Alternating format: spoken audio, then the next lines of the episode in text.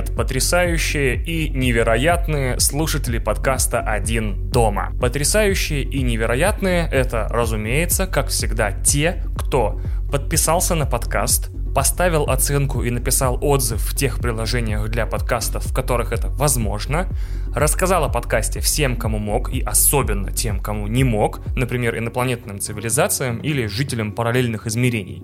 И еще рассмотрел вариант подписаться на Patreon или Boosty по ссылкам в описании. Еще раз отмечаю, рассмотрел вариант подписаться. Походил по комнате, подумал, выписал на листочек за и против. Никто никого не заставляет, пистолет не наставляет. Остальные, те, кто всего этого не сделал, тоже в своей мере потрясающие. Но те, кто все сделал, все перечисленные манипуляции, они потрясающие, как фильм «Дюна» Дэни Вильнева. А те, кто ничего не сделал, те потрясающие, как группа «Дюна» Виктора Рыбина. Оба этих культурных объекта потрясают неподготовленного человека до глубины души, но каждый так, так сказать, по-своему. Проще говоря, те, кто не подписался и не оставил за собой оценку и коммент, те оленевод Бердыев. Вот так. С формальностями покончено. Ура-ура! Рад приветствовать вас в четвертом и вроде как даже заключительном выпуске нашего контент-фестиваля «Иванов Челлендж», в ходе которого я записываю выпуски, являющиеся антиподами выпусков подкаста «Не занесли» в Патреоне. Напоминаю, что тут вообще происходит с самого начала. Существует подкаст «Не занесли». Его ведут замечательные Паша и Максим, и у них есть Patreon, который я, видимо, сейчас тоже промоутирую так или иначе. На Патреоне у себя они выстроили э, мини-вселенную кинематографическую, подкастовую, наверное, не занесли и теперь делают там мини-подкасты только для подписчиков. Мини-подкасты эти очень крутые, но у них есть важный недостаток. Там нет меня сказал он, хотя только что с ними два выпуска записал. Ну ладно. И вот я решил отзеркалить их и выпустить копии этих существующих у них подкастов как бы из параллельной вселенной, каждый из которых будет антиподом существующего. Пока что этот ужасный, бесчеловечный, антигуманный эксперимент идет по плану. Выпуски выходят раз в неделю, вам есть что слушать, мне есть что записывать. Плюс это реальный челлендж для, не знаю какое дебильное словосочетание сюда поставить, моих креативных мышц. Надо выдавать какой-то контент раз в неделю, вне зависимости от того, есть у меня настроение или нет, есть у меня мысли и заметки готовые или нет, хочется ли выпускать что-то или нет. Э, в таких условиях работается совершенно иначе. Приходится записывать подкаст вот даже вне зависимости от каких-то внешних факторов. Учусь быть регулярным. И в этот раз вас ждет подкаст под названием «Забывашки». Необходимый контекст. У «Не занесли» есть подкаст «Вспоминашки», в котором они рассказывают о любимых фильмах, играх, сериалах и увлечениях молодости. Смешно, что два автора, которые оба э, младше меня, вспоминают типа «О, я помню, я в 2007-м э, только выпустил...» э, Нет, не только выпустился из школы, типа в детском саду играл, типа, в Need for Speed. Какой капец. Ладно, неважно. Значит, я же, как вы знаете, не очень люблю люблю ностальгию подобного рода, я люблю смотреть в будущее. Причем чем дальше, тем больше люблю. Поэтому этот выпуск мне было очень легко писать. Нужно было собрать только все свои медиа-пророчества, которые я, значит, где-то выписывал в один большой документ и вам его рассказать. А в забывашках, вот в этом выпуске, я расскажу о том, какие у меня мечты, надежды и ожидания от будущего индустрии развлечений. Что бы я хотел увидеть в кино, сериалах и видеоиграх, значит, далекого нашего будущего, будущего. И еще немного будет про то, что мы, скорее всего, увидим. То есть будет аналитика как от меня, так и не от меня. То есть это будет подкаст строго про фьюч. Только фьюч, никакой ностальгии. Если ты не в тренде и не любишь фьюч, уходи. Еще раз спасибо за то, что... Мне так нравится эта формулировка. Господи, я натурально гений. Еще раз спасибо за то, что из миллиона вещей и триллиарда подкастов сейчас выбрали именно этот. И как обычно, я искренне надеюсь, что вы не пожалеете. Если пожалеете, то не разочаруетесь, а если разочаруетесь, то вернетесь на следующей неделе очароваться во мне и в этом подкасте, и в Кристине заново, особенно в Кристине. Э, стартуем, как говорила моя любимая героиня одного из моих любимых мемов.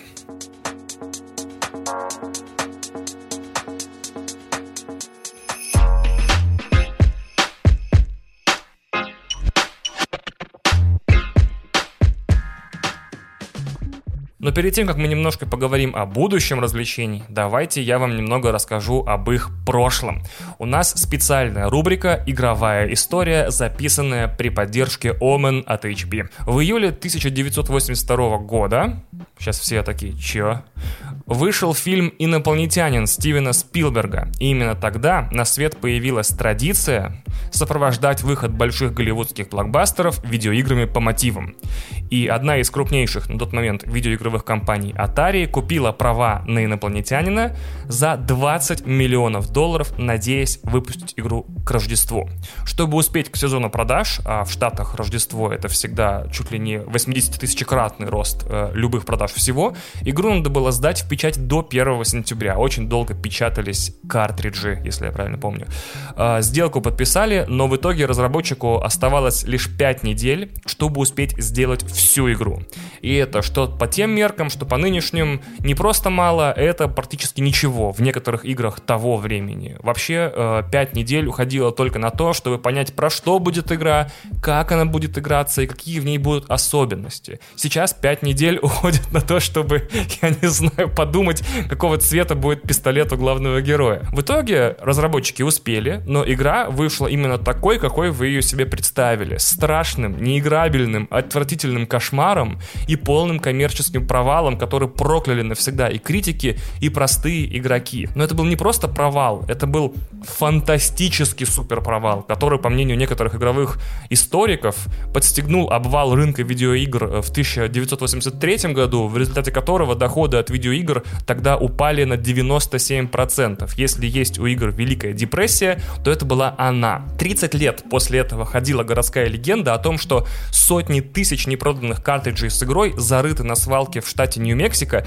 и залиты бетоном подальше от позора. В 2014 году энтузиасты решили раскопать предполагаемое место захоронения самой провальной игры во вселенной, и оказалось, что это одновременно правда и не совсем. Там действительно были захоронены всяческие отходы, скажем так, э, деятельности завода по производству радиотехники, и там действительно были картриджи, всего 10 тысяч, но из них только 1300 э, были экземплярами инопланетянина. Но провалы, такие как инопланетянин, не грозят тем, кто играет на ноутбуках Omen от HP, ведь в них есть процессор Intel Core i7 или AMD Ryzen 5000 серии, графическая система на базе GeForce RTX 3070, аудиосистема Bang Olufsen и 100 44-герцовый экран. Во что бы вы ни играли на этом ноутбуке, все ваши противники пойдут и сами закопаются на свалке в Нью-Мексико и зальются бетоном. Видеоадаптер ноутбука оснащен 6 гигабайтами видеопамяти и поддерживает все современные технологии, включая DirectX 12 и DLSS. На нем вы сможете опробовать трассировку лучей в реальном времени и VR-блокбастеры. Открой нового себя с Omen. Первая часть этого подкаста будет называться «Трендовое будущее», и она будет посвящена предсказаниям, которые я основал на трендах потребления. Я немножко, совсем чуть-чуть покопался в статистике, нет, на самом деле дохерища, нормально покопался, по кайфу покопался в статистике того, люди каких возрастов, как проводят свободное время и как развлекаются, и результаты были, скажем так, одновременно предсказуемые и немножко неожиданные. Статистика сентябрьская, с пылу, с жару, самый свежачок, так что держи держите два моих главных наблюдения из нее. Первое наблюдение. Кабельные сериалы точнее, кабельное телевидение, которое в дом приходит по, как ни странно, вы, наверное, уже догадались, кабелю, то есть каналы HBO, FX, Showtime и иже с ними, вплоть до ESPN, спортивного канала, подавляюще популярно вот это все только в США и только, только у аудитории 60+. Остальные практически полностью перекатились уже на стриминге и спокойно смотрят то, что хотят, когда хотят и как хотят. То есть до окончательной смерти кабельного телевидения как явления и как института осталось там, ну, десятилетие буквально максимум. Почему это важно? Небольшое отступление, как обычно. Вы знаете, я люблю отступления, не знаю, любите ли их вы, но вот так вот придется терпеть. На заре стримингов, когда Netflix только-только, значит, расправлял крылья, простите за э, пошлую метафору, энтузиасты цифровые, те, которые любят новые технологии опробовать первыми и, значит, э, так называемые early adopters, соскакивали с кабельных компаний в пользу стримингов, и на них все показывали пальцем и смеялись, мол, смотрите свой Netflix, а мы будем смотреть наши 100 тысяч каналов за 120 долларов в месяц, условно, цифра условно, с потолка взята. А они гордо, значит, э, ну, те, кто перекатились на стриминги, назвали себя cord cutters, типа кусачки, там, перекусыватели проводов или каблерванцы, если вам угодно. Этимология, думаю, понятна. Они такие, знаете что, кабельные компании, fuck you, я типа перекусываю кабель и ухожу в стриминг, потому что у вас дорого, и подписка на кабельное ТВ вроде как до сих пор стоит сравнимо с подпиской на кучу онлайн-кинотеатров американских разом. И потому что сервис был совершенно ужасный, и то, как кабельные компании обслуживают и поддерживают своих клиентов, стало стереотипом с мемами и сюжетной линией в серии South Park, который тоже, кстати, идет по кабельному каналу. Кстати, блин, South Park, как сложно, типа South Park не совсем верно, South Park тоже не совсем верно. А вот типа вот этот э, интердентальный сраный звук в конце слова, его же нельзя в речи быстро воспроизвести, э, как бы не переключаясь на английский, типа «Я смотрю новую серию South Park». Ужас. Забавно видеть, как вот эти, значит, cord cutters, эти вот пионеры стриминга, полного перехода только на стриминги и отказа от кабельного телевидения, взяли и победили. И все кабельные программы, вот тут я имею в виду именно сериалы, не каналы, сериалы и шоу, стали постепенно доступны в подписках стримингов тех же авторов. То есть у FX это теперь Hulu и Disney+, потому что там Fox слился с Disney, у HBO, HBO Max и так далее, и так далее. Ну и у Paramount, Paramount Plus, где теперь, э, по-моему, по-моему, Comedy Central и весь CBS-овский каталог, я сейчас немножко, наверное, что-то путаю, да не, вроде ничего не путаю.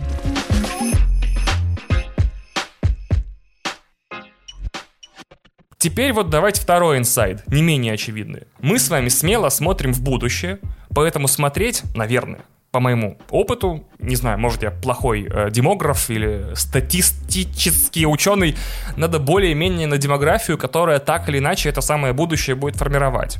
И если судить по этим исследованиям, подростки и молодые люди в возрасте от 14 до 29 сейчас в большинстве своем играют в видеоигры, сидят в социальных сетях и слушают музыку. Кстати, мне не очень понятно, почему там в качестве, значит, аудитории были, были выбраны 14-29, учитывая, что 14-29 9 это какой-то ядренячий разброс. Типа 14-летние вообще одним занимаются, 28-летние другим. То есть это какой-то каньон вообще между ними, а почему-то их при этом в одну аудиторию сгрудили, типа, это так называемые не старики.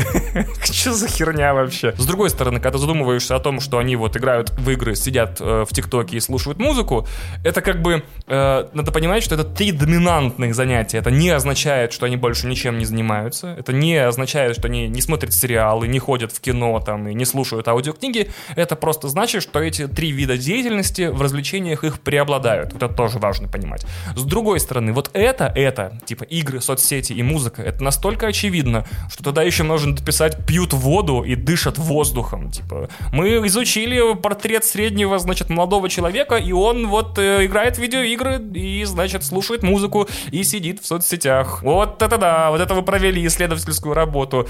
То есть вы или я, и любой человек вполне могли эту картину э, себе и сами в голове нарисовать, а теперь, когда это подкрепляется статистикой, даже обидно, что это все так предсказуемо. Типа хотелось бы, чтобы в отчетах вот этих всех статистических агентств оказалось, что подростки и молодые люди, вот эта странная аудитория 14-29, повально читают бумажные книги и слушают магнитные аудиокассеты, а мы все это время не догадывались. Вот так вот было бы прикольно, типа, заходишь к подростку 14-летнему в комнату, а он не дергает пипистреллы и не смотрит там мультики по Fortnite и летсплей по Майнкрафту, а он такой, значит, сидит с идиотом Достоевского и на аудиокассете слушает. Аудиоверсию идиота Достоевского я не придумал здесь прикол, простите. Вот, было бы здорово, но, к сожалению, нет. Вот такая у нас картина момента. Если взять самую базовую основу и пошуршать самые продаваемые игры самых стриминговых артистов и рейтинги соцсетей, то получается в целом довольно удручающая картина. Средний представитель этой нашей широкой возрастной категории — это вот человек, который сидит и играет в Call of Duty, самую продаваемую игру, и Fortnite, самую популярную и упоминаемую, слушает Дрейка как самого стримингового артиста, или The Weeknd, который обладатель самой рекорда по стримингу одной песни, и сидит в ТикТоке или Инстаграме. Можете можете теперь вот а, отталкиваться в оценке своих увлечений от мейнстримометра. Помните, на Last.fm, по-моему, было такое приложение, которое в процентном соотношении говорило, насколько ты далек от мейнстрима. И, естественно, все хотели 100, поэтому наяривали в Last.fm, значит, себе там японский текстурный нойз и немецкий э, марширующий индастриал изо всех сил. То есть, например, вот как в эту матрицу помещаюсь я? Я играю в Splitgate, слушаю Run the Jules и сижу в Твиттере обычно по вечерам. С другой, не менее важный вопрос у меня есть. Вот эти все данные, да, которые я сейчас, значит, с вами делюсь, я почерпнул из статьи на Variety, которая входила в подписку под названием Variety VIP+, которая не только стоит 39 долларов в месяц, но и включает в себя возможность кринжевать от такого названия, ну, за такие-то бабки тем более, потому что, вау, ребят, Variety VIP+, не, понимаете, э, нейминг уровня Ёлкин дрын, типа, я не знаю, нельзя было назвать Variety Insider, или Variety, не знаю, Informational Mational, или там какая-нибудь еще, типа, Variety uh, Deeper, типа, что-нибудь такое, или Variety Knowledge, Variety Statistics, нет, было выбрано название Variety VIP+. VIP+, понимаете? Я, я, ладно, сейчас я к этому вернусь. Э, информация подобного рода не стоит такие деньги, если на ее основе не предполагается зарабатывать в 100, тысячу или там миллион раз больше. Поэтому я, скажем так, сейчас одеваю свой футуроскоп, отличное слово, и жду, когда кто-нибудь начнет строить продукты на основе этих данных, типа мобильная, музыкальная, игровая социальная сеть ну, или не знаю, что-нибудь типа социальная, музыкальная игра. Мне действительно, типа, я посидел, поприкидывал, что бы это могло быть и как бы все эти тренды объединить, чтобы получился какой-то, знаете, липсинг батл рояль с социальными элементами. То есть это как бы приложение, которое ты ставишь на телефон, и по приглашению от друзей заходишь, значит, в матч, и там 100 человек липсинкуют, значит, новый хит Адель, или лучше, конечно, в моем случае, новую песню Крем-соды, и каждый, кто ошибается, или соскакивает, или сбивается, тот вылетает пролетает, и только получается один может допеть всю песню до конца, его экран все еще горит. После этого победитель может выложить видео э, со своей победой в все соцсети и хвастаться и так далее. То есть вот я как себе так представляю, что это мобильный липсинковый батл рояль. На самом деле звучит так же тупо, как мы придумали, значит, 15-секундные ролики про все и сделали для этого приложение, э, с равной степенью это, естественно, может быть самая отвратительная идея в мире, и я сейчас кому-то, значит, дал идею, на которую он заработает 14 триллиардов долларов и улетит на Луну. С другой стороны, я помню довольно много попыток привинтить социальные сети к играм, начиная от социальной сети Raptor для геймеров и заканчивая, значит, обещаниями разработчиков некоторых игр, что у них прям будут сильные социальные элементы, начиная от Drive Club, заканчивая, по-моему, Destiny. И все это довольно-таки... Я еще помню, когда люди пытались объединить социальные сети и музыку, начиная от Last.fm и заканчивая чем там, я не знаю, всем. TikTok, ну, хороший пример, на самом деле. И вот я 10 лет наблюдаю, как социальные сети пытаются, значит, э, стать гибридами со всеми другими видами увлечений, и не могу честно сказать, что кроме ТикТока какие-то из них увенчались успехом. И вот я уже 10 лет примерно плюс-минус наблюдаю, как разные м- компании пытаются социальным сетям привинтить, значит, какие-то гибридные схемы, типа игровая социальная сеть, музыкальная социальная сеть, киносоциальная сеть. И не могу сказать, что какая-то из них, кроме ТикТока, э, увенчалась успехом. Ну, а нет, извините, на самом деле у меня из головы не выходит все еще название подписки Variety VIP+. Variety VIP+.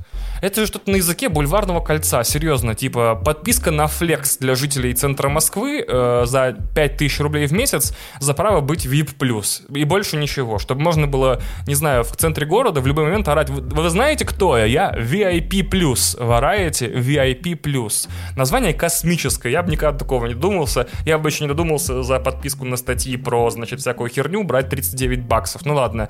Теперь думаю, что надо, конечно, переименовать чат патреонов в Делюксембург.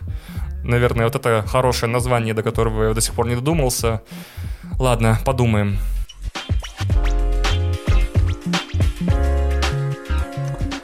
Вторая часть подкаста будет называться «Брендовое будущее». Ну, в смысле, будет называться, уже называется. Она уже началась. Будущее уже здесь. И она будет посвящена предсказаниям, основанным на прогнозах о деятельности конкретных брендов. Я все равно заметки сочинял в припадке, поэтому не гарантирую, что удастся вот это вот разделение как-то соблюсти, простите заранее. И я тоже покопался, почитал много более умных людей, чем я, и понял, что главное в том, что, ну, то есть основа будущего брендов в том, что сервисы, которые занимались деятельностью А всю свою жизнь с самого момента своего создания, вдруг начнут делать что-то еще, заниматься деятельностью Б. Это как если бы Яндекс Лавка начала еще стричь и брить клиентов в надежде на расширение, значит, рынков и увеличение доходов. Во-первых, самым популярный прогноз, который я во всех списках прогнозов постоянно вижу, это то, что Spotify собирается стать подкастовым центром номер один. Они уже купили Anchor, который позволяет, к примеру, при обнаружении трека из библиотеки Spotify передавать прослушивание его в подкасте на счет автора песни. То есть те песни, которые вы слышите в этом выпуске и в предыдущих выпусках, теперь, получается, защищены авторским правом с помощью Anchor. То есть нас, по идее, не заблокируют, потому что Anchor принадлежит Spotify. И теперь, если я ставлю песню Егора Крида, а я не поставлю песню Егора Крида в конце, то Егор Крид получает какую-нибудь там копеечку за каждый э, акт воспроизведения его песни в этом подкасте. Круто. И еще они купили продакшн-студию, Spotify я имею в виду, купили продакшн-студию подкастов Gimlet, которые запускают оригинальные эксклюзивные подкасты и вообще там полностью будущее подкастового энтертейнмента. То есть это как студия по производству крутых подкастов. И как понять, что подкасты прям себя легитимизировали как понять, что подкасты себя как бы теперь видят полностью частью поп-культуры, и их тоже видят как неотъемлемый элемент, не какой-то fluke, типа это явление на год, а прям то, что с нами надолго. Подкасты теперь проникают в другие медиа. Пока, насколько я вижу, только в сериалы. Например, подкасты начали экранизировать. Uh, Homecoming, Midnight Gospel, Doctor Death, и вот еще Apple TV выпустит Shrink Next Door в ноябре с Уиллом Ферреллом и Полом Радом в главных ролях. То есть э, там суммарно, если по Википедии покопаться, 15 проектов за два года, которые основаны на подкастах. Это очень круто. Видеоигры даже не могут таким похвастаться. У игр один вон сериал, и мы с него вообще пылинки сдуваем, мол, давайте там, мол, Мейзен и Дракман, не обостритесь, пожалуйста, не всрите нам мечту, чтобы нормальная, значит, херня получилась из экранизации видеоигры. Да, есть еще мультики по Доте, и по Castlevania, и по League of Legends, но, блин, вы понимаете, о чем я говорю. Я их не смотрел, поэтому советовать вам не могу. Все, кто смотрели Castlevania, хвалят. Э, про Доту решение и мнение у всех довольно сдержанное. Подкасты, кстати, по мнению экспертов, станут одновременно новостями и такой доминантной формой, этот стата сейчас будет ужасная, готовьтесь, снекового контента для потребления на бегу. То есть подкастом как бы уготовано такое место в сценариях потребления, когда тебе вот что-то необходимо потребить влупить во что-то внимание прямо сейчас, но благодаря обстоятельствам ты не можешь сейчас посмотреть ни сериал, ни поиграть, ни киношку поглядеть, ничего. То есть такое довольно интересное место, типа, ой, господи, мне срочно нужна информация, о, где мои подкасты, и, и слушаешь. Другая довольно интересная теория. Netflix станет игровым гигантом. У компании уже начались подвижки в эту сторону. И это не только игры, которые вот как тот сезон Черного Зеркала, а прямо вот настоящие мобильные игры. Игры, в которые можно играть со смартфона. Причем сделано все на данный момент довольно странно. То есть, э, скорее, это подвижка Netflix сейчас э, вселяет скепсис. Во-первых, это пока тестово доступно только в Испании и Польше и какой-то третьей стране, которую я забыл выписать. А, во-вторых, только на Android доступна эта вся фигня. А в-третьих, там вообще не игры в приложении, как вам кажется, типа включаешь Netflix, и там вкладка игры, и ты такой, вау, поиграю, и играешь. Нет, там игровой хаб. То есть ты заходишь во вкладку Games в приложении Netflix, а там тебя ждут ссылки на Google Play, откуда ты уже скачиваешь игры, их, кстати, всего три, вау, э, входишь в них под логином, паролем от сервиса и играешь без рекламы, подписок и всего такого. И это действительно мобильные игры, то есть такие же, как вы за пределами Netflix видите на мобильных телефонах, просто они бесплатные и как бы входят в стоимость подписки. То есть это довольно спорный по своей силе старт, но, видимо, я почти уверен, что это начало чего-то большого, и давайте посмотрим на игровое подразделение Netflix через год-два. Сейчас бы я прям далеко идущих выводов бы не делал. Apple TV Plus тоже, как я помню, начинал с пяти то ли шести сериалов, и про всех э, из них пресса написала гадости, а я в итоге три из них до сих пор смотрю.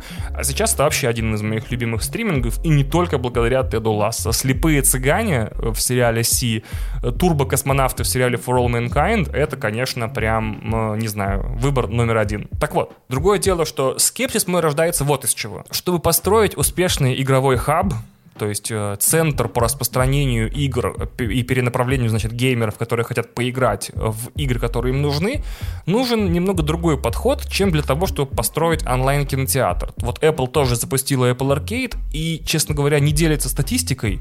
Я не понимаю, это значит, что их все устраивает или хвастаться нечем. И упоминаемость, скажем так, Apple Arcade сильно упала, и суперпремьер там уже нету. Они просто, э, по-моему, недавно, ну как недавно, полгода-год назад просто накупили туда игр у уже имеющихся на э, App Store разработчиков и налепили в название слово плюс, точнее, знак плюс, и типа мы пополнили библиотеку. И это нам указывает на что? Очень много талантливых людей и больших компаний с гигантскими кошельками уже пытались, значит, на коне ворваться в видеоигры и заработать абсолютно все деньги. Это кончилось совершенно разными степенями фиаско. Только из примеров в моей голове Питер Джексон, Стивен Спилберг и Джон Ву в разное время участвовали в создании тех или иных видеоигр, и вы об этих видеоиграх, скорее всего, по тем или иным причинам никогда не слышали. Но может быть, может быть, кто-то из моего возраста, там, из моего возрастного брекета, там, 30-68, будем такие широкие брать, как то исследование, помнит игру Джона Ву, которую, точнее, сделали как бы по его, не знаю, там, фантазиям, потому потому что я не уверен, что Джон Ву вообще знает, как в видеоигры играть. А, Stranglehold, по-моему, то ли в шестом, то ли в седьмом году вышла. В Amazon вот попытались засыпать деньгами процесс создания онлайновой игры, и потом ее вывели из беты обратно в разработку. Из беты. Из состояния беты публичной обратно, не публичной, а закрытой, вывели обратно в разработку. То есть откатили разработку на этап назад. Это вообще беспрецедентный случай. Такого вообще не было. И это говорит нам о том, что хорошую видеоигру гораздо сложнее сделать, чем запустить ракету в космос, и, что подтверждается, опять же, всеми документалками и документальными фильмами и фильмами о разработках видеоигр, что люди такие, мы не знаем, что мы делаем, надеемся, в конце получится хорошо. Примерно такое же ощущение, как у тех, кто запускает космические летательные аппараты. Еще одно, значит, пророчество по брендам. А, специалисты ставят на возвращение так называемых, извините за англицизм, shared narrative experiences. Shared narrative experiences расскажу вам, что это такое.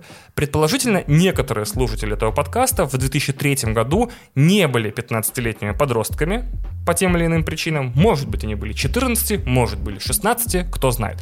Или имели какие-то более полезные увлечения, в отличие от меня, кроме бесконтрольного потребления поп-культуры на всех возможных фронтах. Поэтому расскажу небольшую историю. Опять отступление, простите меня, пожалуйста. Братья Вачовски были гении, тогда еще гении, не генийки, и сильно опередили время, в чем я сейчас абсолютно уверен, смотря все документалки про «Матрицу». И когда-то, еще во времена питчинга первой «Матрицы», заявили продюсеру Джоэлю Сильверу, что у них готов сценарий второй и третьей части, но он большой. И когда подошло время снимать э, вторую и третью «Матрицу», их же снимали back-to-back за год, оба фильма, они объяснили, что сценарий настолько гигантский, там так много этих самых э, сюжетных линий, что проще было бы разрезать его на части, и вот, значит, одна и вторая часть э, будет в кино, и это будет вторая, третья часть фильма. Третья часть будет в видеоигре, а четвертая будет в сборнике анимешных короткометражек. Как вам такое? И только человек, который все это посмотрит, поиграет и пересмотрит, у него будет весь массив сюжетных линий, образующих, значит, законченную историю, вот продолжение первой матрицы. При этом все эти сюжетные линии практически разворачиваются одновременно. И вот эту всю классную идею э, подвела под монастырь практически та же история, которая была описана в интеграции в начале. За отведенное время время компания Shiny не успела дополировать игру Enter the Matrix, она получилась косой, кривой, отвратительной и ужасной. Хотя, с другой стороны, там то ли 15, то ли 20 минут эксклюзивного видеоматериала, который лично Вачовски писали и снимали эксклюзивно для этой игры. То есть там прям вот фильм продолжается, считайте. Блин, кстати, может к четвертой Матрице сделать спешл, как я про Хейла делал, но про историю Матрицы. Блин, Ну, блин, я уже столько в голове этой херни держу. С другой стороны, для всех киноведов спешалы по матрице и э, вот эти все невероятные факты о создании матрицы уже такой э, мем и мовитон. Короче, я подумаю, может, все равно сделаю. Может, сделаю в издевательском ключе, может, еще Ника Метропольского позову. Черт его знает. Ник, если ты слушаешь это, пожалуйста, напиши, согласен ли ты. Я бы с тобой записал, мы бы сидели бы и ковырялись бы в документах и в архивах КГБ, в архивах Warner Brothers. Так вот, очень круто было бы, конечно,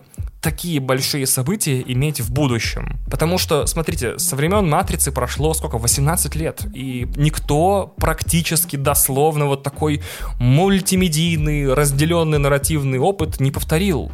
То есть Дисней, э, да, пыталась вроде как смешивать сюжеты фильмов и сериалов, когда агенты щита то ли в 14 то ли в 15 году перетекали в другую войну, и в эру Альтрона, я точно не помню даже год и как там оно перетекало, потому что агенты щита были скукотищи.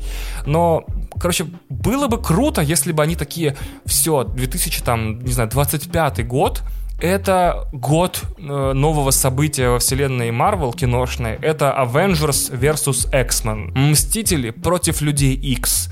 Э, кстати, в комиксах они то ли один, то ли два раза прям сталкивались на гигантское летнее событие, где было много комиксов, под комиксов, вплетений пересекающихся сюжетных линий. И мне кажется, само название, типа «Мстители против Людей X» — это прям кассовая бомба.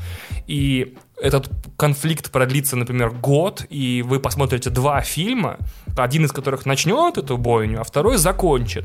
И там еще в середине выйдет видеоигра, где там будут какие-то, значит, события рассказываться. И еще, значит, мини-сериал, а и еще отдельно маленькую серию анимационных короткометражек выпустим, где про каждых из персонажей конфликта будет личная история того, как они его переживают, с кем сражаются, что чувствуют, что испытывают, какие у них там собственные, не знаю, мысли и мнения на этот счет. Было бы классно. Напомню там, если вдруг вы не в курсе, а, Мстители против Людей X, если я правильно помню, столкнулись, потому что родился ребенок, способный предсказывать будущее по-моему. И они такие, блин, типа, младенца нужно убить, иначе он нагибает нашу свободу воли. А другие такие, нет, он должен жить, тогда он поможет нам стать лучше. И в итоге, бау, супербойня. Ну, примерно как э, и Гражданская война, и Гражданская война 2, только вот с таким вот флером, значит, э, битвы глобальных супергеройских команд.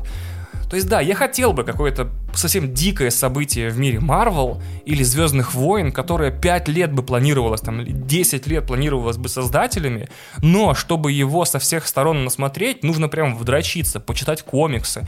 Ну, в смысле, не комиксы старые, а вот э, почитать комиксы, посмотреть сериал, э, мультсериал, один фильм, второй фильм, там, короткометражка, там, веб, э, не знаю, сериал, и тогда у тебя складывается одна сюжетная линия, кто с кем, где, что делал, между какими событиями чем занимался, и что в какой момент его обуревало. Было бы классно, почему это исчезло? Наверное, потому что очень сложно было сделать, или потому что история с Матрицей не, не знаю, не такого результата добилась э, в массовой культуре. Они помню в итоге, блин, только я. Вот, обидно, блин. Но в любом случае, я очень надеюсь, что Disney и любые другие крупные производители контента э, на эту идею как-то более-менее оглянутся и что-то нам подобное сделают третья часть после э, трендового будущего и брендового будущего называется бредовое будущее. Вот такая, вот такая, вот такое потрясающее название, нейминг прямо как у Variety. И она будет посвящена предсказаниям, основанным исключительно на моих личных фантазиях, надеждах и хотелках. Все, то есть мы отбреваем объективную реальность, все, э, отбреваем статистические исследования, прогнозы специалистов, все. Сейчас я расскажу о том, что от развлечений хочу лично я. И я хочу не так много вещей, я хочу, вот, например, первую. Я уверен, что в будущем появится, точнее, ну не уверен, я хочу, чтобы в будущем появились термины нейроактер и нейрофильм. Сначала, значит, давайте про нейроактеров.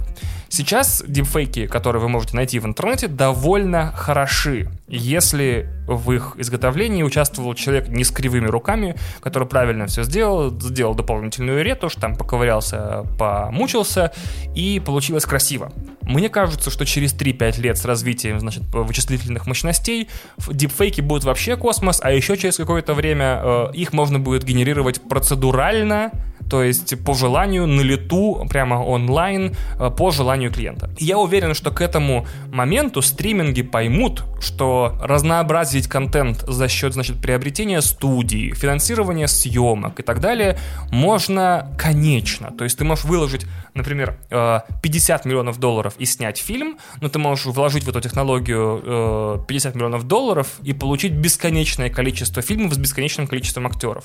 Я надеюсь, что, например, ну, представьте, что студии, э, например, это супер гигантский Netflix, который теперь еще игровая к этому моменту студия, и одновременно контент-мейкер, и корпорация, и все такое. И вот они будут платить актерам за фотограмметрию, за снятие вот этой вот цифровой маски лица и добавлять их в базу лиц для специальной функции внутри Netflix, которая там будет Neural Cinema называться. И вы сможете представлять этих актеров в фильме. Еще упрощаете. Представьте такой пуш от Netflix в Твиттере в 2030 году. Сегодня у нас день Смитов. Мы э, добавили в базу лицо Уилла Смита, Мэтта Смита, Кевина Смита и Роберта Смита, а также Хьюга Вивинга. Это очень тонкая шутка, надеюсь, все ее прочитали.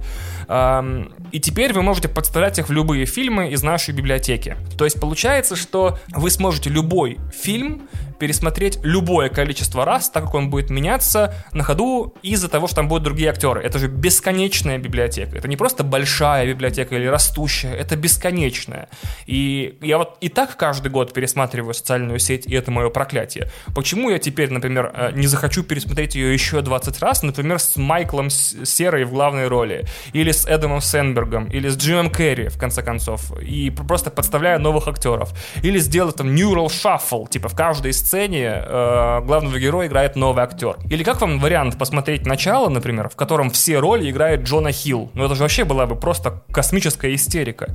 И к этому моменту появятся, значит, нейроактеры и нейрофильмы, то есть стриминги начнут снимать э, фильмы, которые специально снимаются с прицелом на замену лиц. И по площадке будут бегать безымянные актеры, совершенно неизвестно никому, в motion capture и facial capture костюмах, э, которых будут называть нейроактеры, потому что собственным лицом они не будут играть, они будут задавать маску, по которой будет двигаться лицо того актера, которого подставят. То есть э, это будет нейрофильм, который создан, написан и э, снят людьми, но для того, чтобы подставлять туда, в этот фильм, лица других актеров. Я пока не надеюсь, что кино будут э, э, эффективно и красиво и изящно писать и снимать э, нейросети, но вот такая идея, где ты снимаешь фильм, и можешь выбрать к нему каст из имеющейся библиотеки сканов лиц актеров сам, это же круто. Ты вот любишь вот такого актера и смотришь с ним все фильмы Netflix, вот и все, и как бы, ну, тебя от него тошнит через две недели, ну, неважно. Короче говоря, я почти уверен, что это наиболее коммерчески выгодное приспособление вот этих нейросетей, дипфейков, э, которые корпорации рано или поздно заметят. Зачем смотреть фильм с нелюбимым... Во-первых, решится проблема всех дам, которые не смотрят те или иные фильмы, потому что актер мудень. Э, я вот с таким сталкиваюсь не в первый раз. Кристина принципиально ненавидит Тэнди Ньютон потому что Тэнди Ньютон когда-то в сериале «Скорая помощь» сломала сердце, ну как сломала сердце, не Тэнди Ньютон, персонаж Тэнди Ньютон сломал сердце одному из главных героев сериала, и теперь все, Тэнди Ньютон в нашей семье проклята, э, World, когда я смотрю, я смотрю, значит, в секретом от э, Кристины, мы недавно включали посмотреть «Реминисценс» с Хьюго Вивингом, на седьмой минуте или там, на пятой появилась Тэнди Ньютон, пришлось фильм выключать и извиняться. Э, до этого я сталкивался с тем, что, значит, нельзя смотреть смотреть э, фильмы с Анджелиной Джоли, она разлучница. Она вот разлучила, так сказать, э, золотую пару Голливуда Брэда Питта и Дженнифер Энистон. Она падла. Я говорю, а почему тогда мы с, с Брэдом Питтом продолжаем смотреть фильмы? Он ведь ушел от жены, в конце концов. Типа, what the fuck. Еще Кристина, например, не любит э, Тома Круза, потому что он дебик. ну, просто вот тяжело. Но там уже с помощью миссии невыполнима удалось это чуть-чуть переломить. У меня вообще нет любимых, нелюбимых актеров. Я совсем всеми актерами готов все смотреть ради бога, господи, вообще.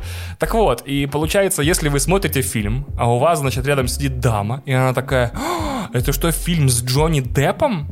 Фильм с Джонни Деппом, ты знаешь, что Джонни Депп сделал? Мать твою, ты знаешь? И вы такие, я не знаю. Он такой, она такая, я даже говорить не буду, я просто не буду это смотреть. И вы такие легко нажимаете на пульте кнопку, и э, тут же Джонни Депп заменяется на любимого ее актера, кто там, Дензел Вашингтон, вообще моментально. И она такая, о, Дензела люблю, Дензел классный, Дензел кайф. Вот. И все, и смотрите фильм дальше, никаких проблем. Fuck you. Представляете, после этого отменять актера станет в 400 раз проще. Просто удаляешь его из базы, и все, и никуда его не подставишь. Сакадек, беч. Мало того, можно ретроактивно отменять знаменитости. Типа, кто-то накосипорил, а ты взял и другому актеру э, передал все, все его роли в библиотеке, и там все лица сменились. Вот, класс, супер. Вот э, в этом и есть будущее, которого хотят либералы. Дальше.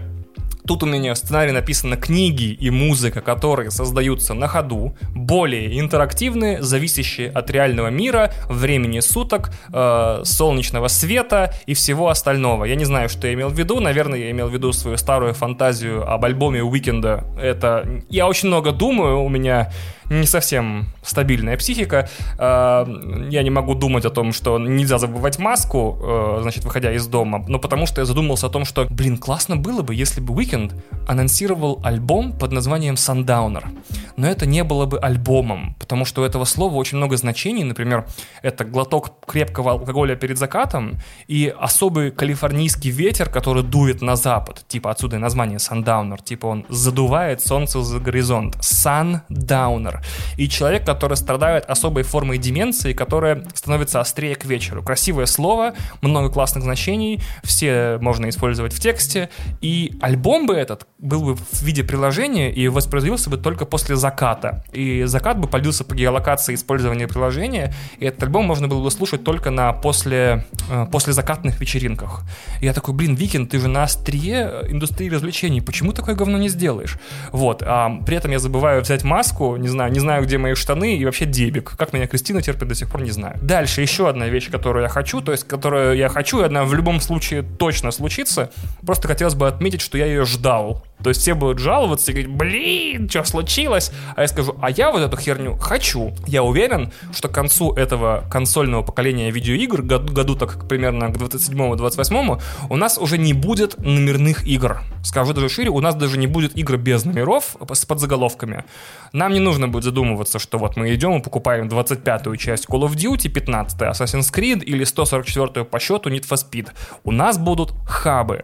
И теперь не надо будет, значит, покупать новые игры, нужно будет подписываться на франшизные хабы и платить одну фиксу, 4 или 5 долларов в месяц.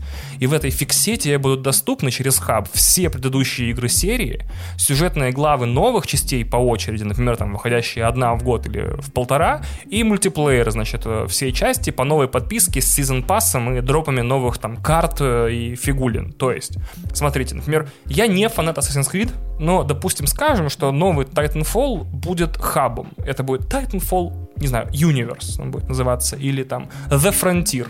И вот, значит, я очень люблю игру вот эту вот, да, и я такой, о, отлично, 4 доллара в месяц, и я получаю доступ к обеим частям, значит, предыдущих игр со всеми дополнениями, в любой момент их могу включить в них поиграть. Потом, значит, э, синглплеерная кампания третьей части выходит эпизодами там раз в полгода, и они длятся там 3-4 часа, и я каждые полгода из-за того, что я подписан, значит, могу их поиграть и пройти, и следить там за сюжетом каким-то и ждать там с тизеров новой части, ну, нового, нового, нового эпизода. И по этой же подписке я получаю мультиплеер, и так как я уже плачу за подписку, э, то в этом э, мультиплеере у меня не, нет необходимости покупать ничего, потому что, э, ну, никаких там косметических штук, потому что у меня уже есть Season Pass, у меня уже есть пропуск на весь контент, и я могу просто, значит, чем больше играю, тем больше, значит, получаю там новых шлемов, штанов, пушек, камуфляжей, роботов и так далее. И это очень сильно сдвинет акценты с того, что мы покупаем новые игры или нет, на то, на какую франшизу ты подписан. И вот тут-то и станет понятно, что на самом деле популярно, за что люди хотят платить э, подписку и за что не хотят. И так все станет круто. Опять же, тут хочется, чтобы вернулись shared narrative experiences, потому что я тоже иногда забываю маску и теряю дома штаны, ну, потому что думаю о том, что вот у Ubisoft компании есть э, собственная метавселенная Том Clancy's, да, э, которая, значит, досталась им в наследство после его, если я правильно помню, смерти. Он жив вообще, нет? Наверное, мертв. Да я лучше проверю, блин, а то сейчас похороню человека, а он... А он жив. Так, Том Кленси. Ты жив, чувак? Ты мертв уже сколько? Довольно давно, кстати. Умер в клинике. Блять, умер в клинике Джона Хопкинса, потому что его разорвали эти космические биты. Ладно, а, и вот, значит, а, я думаю, блин, вот они их выпускают поодиночке. То есть вот у них отдельно серия Ghost Recon, отдельно э, Rainbow Six, отдельно другие игры. И вот все это, значит, у них отдельно существует. А почему не сделать одну сюжетную линию, где каждая игра серии будет развивать события общей сюжетной линии? Вы возвращаете Splinter Cell, возвращаете Ghost Recon, возвращаете Rainbow Six, и все, теперь каждая игра, которую ты покупаешь, двигает сюжет вперед. И типа данные, которые вы добыли в одной игре, становятся основой для миссии в другой. Значит, в некоторых некоторых миссиях герои одной игры и другой работают вместе, а потом разбегаются. Чтобы узнать, куда один убежал, тебе нужно купить следующий Ghost Recon. А чтобы узнать, э, откуда они узнали о том, что вот в этой электростанции нужно совершить, значит, диверсию, чтобы обесточить лагерь, это вот в Splinter Cell объясняется. И какой-нибудь сюжет глобальный про то, что никогда миру не угрожала такая невероятная угроза. Это террористы, хакеры, факеры, роботы, убийцы. И теперь, значит, и Сэму Фишеру из Splinter Cell, и Ghost Recon отряду и Rainbow Six отрядом нужно, значит, э, через свои игры части своих миссий выполнять и вместе всех останавливать. Было бы классно. В конце концов, игры называют Том Кленсис, почему у них кроме этого Том Кленсис в названии ни хрена общего до сих пор нет. Вот. Эм, спасибо. Хоть излил эту концепцию. Супер. Последний прогноз выпуска. Вот этот прогноз я честно подслушал в одном э, видеоигровом подкасте. Заранее извиняюсь перед всеми, кто выпалит эту э, цитату. Это заимствование, этот аммаж. Существует игра AI Dungeon, э, в основы функционирования которой я сейчас погружаться не буду, но это текстовый движок, который адаптируется командам пользователя и генерирует ему приключение текстовое на ходу на основе анализа гигантских массивов текстов всех вообще. Тут главное что? Вот э, то, что с этой игрой общение идет только текстом, и в ответ ты получаешь только текст. И 30-40 лет назад на заре компьютерных игр нужна была маленькая команда людей, чтобы выпустить текстовое приключение подобного рода. Сейчас вообще никто не нужен, кроме, ну, разве что программиста, который этот генератор, значит, приключений грамотно настроит. И вот я очень жду, что в будущем, опять же, лет через 20-30, видеоигры будут создаваться для игрока тоже на ходу. Причем вся практически. Это графика, диалоги, музыка, ситуации, сюжет, э, все остальное, все сценарий, все это будет уникальное для каждого пользователя, и это будет его личное приключение в том мире, который он сам себе создал, в том мире, который он себе заказал, и такое приключение, которое он сам хочет. И это было бы, конечно, потрясающе, потому что это, в принципе, наверное, в некотором смысле и есть будущее видеоигр. Я понимаю, что, скорее всего, первая подобная игра, а в некотором смысле, наверное, и первые 100 подобных игр провалятся, и все будут над ними смеяться, но, блин, иначе в других условиях будущее не рождается. Смотрите, видеоигры родились, и мы сначала над ними смеялись, а потом э, видеоигры превратились в искусство, от которого мы плачем. Вот такая вот волчья мудрость. А еще я искренне надеюсь, что нейросети рано или поздно научатся писать подкасты, сочинять к ним сценарии, записывать и даже все это будет получаться более-менее.